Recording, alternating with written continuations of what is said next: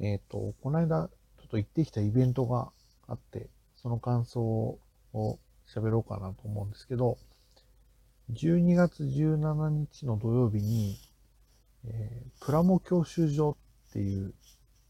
えー公開収録かながあったんですよ。えーで、そのプラモ教習所っていうのは、まあ、いわゆるアイドルの方とか声優さんとかが、あの、プラモデルを作る様子を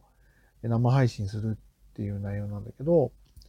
で、それを、えっ、と、まあ、そのスタジオから、まあ、何人か抽選で、抽選で申し込んだ人が観覧できる。まあ、もちろん有料なんだけど、観覧できるっていうイベントで、で、えっ、と、私が行ったのは、あの、ななみこころさんっていう、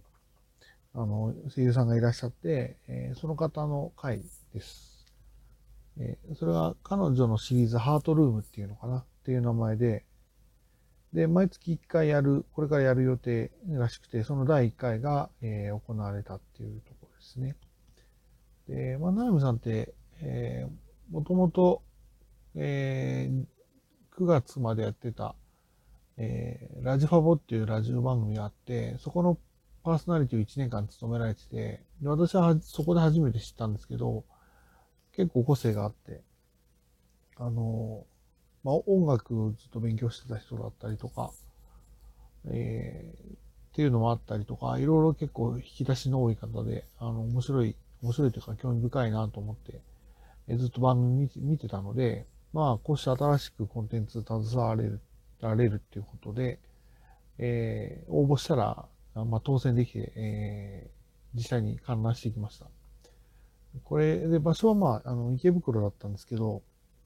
あの、結構びっくりしたのが、あの、いわゆる、ななみさんがその、作業をする、作業ってプラモデルを作るスペース、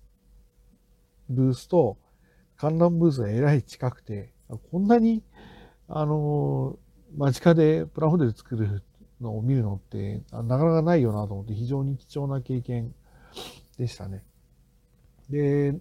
そう、ななみさんのことも、まあ、あの、イベントで、その、さっき言ったラジオハボっていう番組のイベントで見体験したりとか、あと、まあ別の、えーカラオケイベントか、えっ、と、セカンドショットさんっていうラジオ番組を制作している会社さんのカラオケイベントに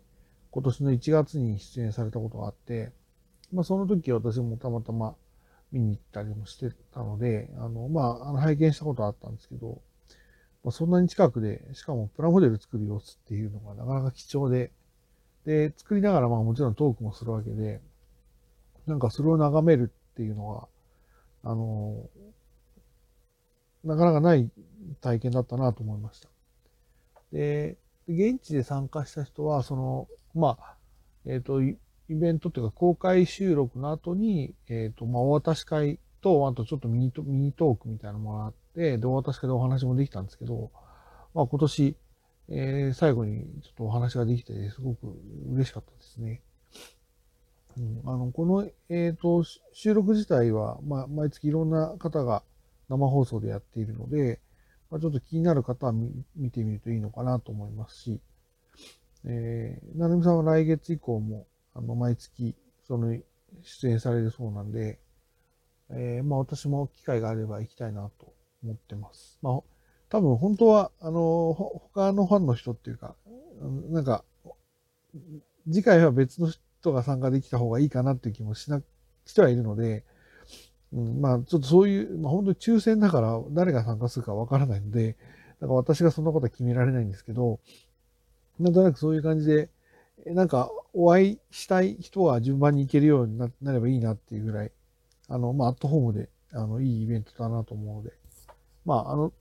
実際に参加するかどうかは別としても、これからも、あの、生配信は毎月楽しみに見ていきたいなというふうに思っています。